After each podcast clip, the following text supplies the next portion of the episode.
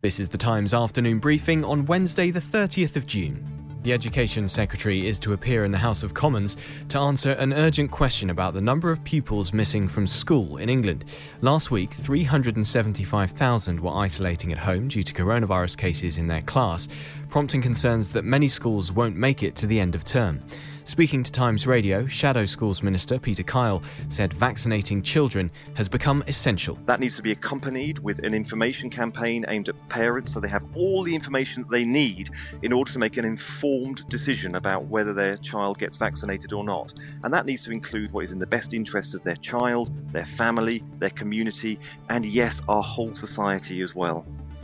A man accused of murdering a police sergeant inside a custody centre has appeared in court. 23 year old Louis de Zoysa, who's charged with killing Matt Ratana in September, appeared via video link from his hospital bed to confirm his name and address. He was ordered to appear at the Old Bailey on Friday.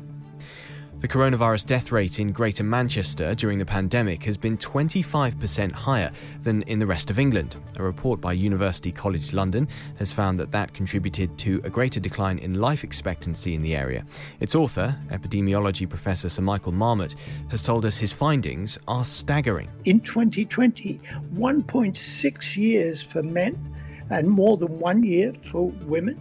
That may not sound like a lot. That's enormous to get that bigger drop. Enormous. That's the jaw dropping part. The FA has confirmed England fans in the UK will not be sold tickets to Saturday's Euro 2020 quarter final against Ukraine in Rome.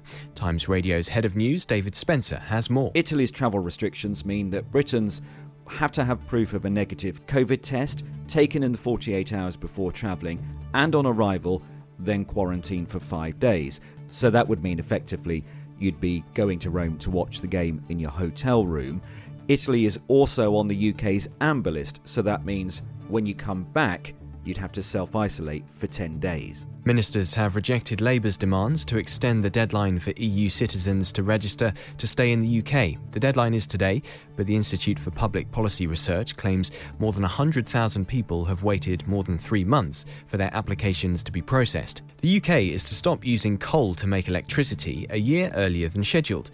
Last year, 1.8% of the country's electricity was generated by coal. Less than a decade ago, the figure was 40%.